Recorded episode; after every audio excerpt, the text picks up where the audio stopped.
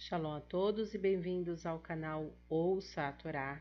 Hoje vamos para a sexta aliada para Charlie de Savim, que está no capítulo 30 de Devarim, do versículo 11, e vamos ler até o versículo 14. Vamos abrahar?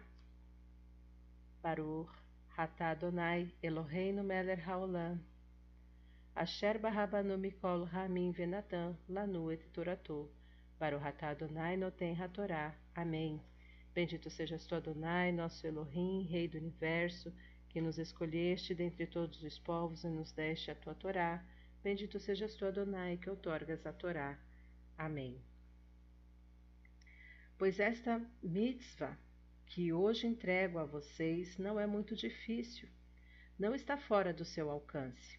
Ela não está no céu, para que vocês precisem perguntar: quem subirá ao céu por nós, atrará até nós e nos fará ouvi-la, para que lhe possamos obedecer?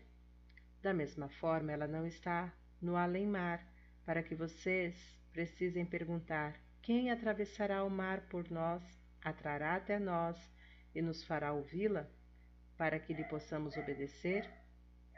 Ao contrário, a palavra está bem perto de vocês em sua boca e em seu coração, portanto, vocês podem praticá-la. Amém.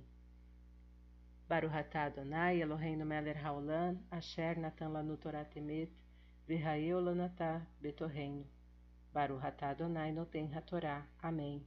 Bendito sejas tu, Adonai, nosso Elohim, Rei do Universo, que nos deste a Torá da verdade e com ela a vida eterna plantaste em nós.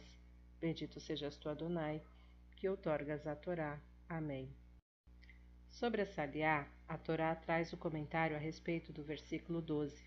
Não está nos céus.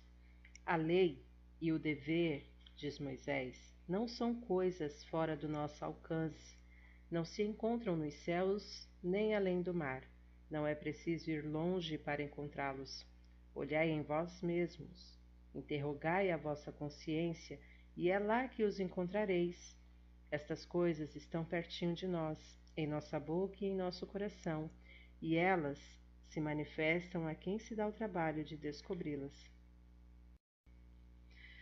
Não acredite que a Torá seja uma legislação para anjos, para seres superiores que possam afastar-se radicalmente deste mundo material, elevando-se às esferas celestes. Seus preceitos não estão fora do nosso alcance, não se encontram nos céus nem além do mar. Não é preciso ir longe para encontrá-los, pois estão em vós mesmos, em vossas bocas e em vossos corações. A Torá não se dirige de maneira alguma a seres angelicais divorciados totalmente do material. Algumas religiões sustentam que só matando a matéria poderia servir a Deus.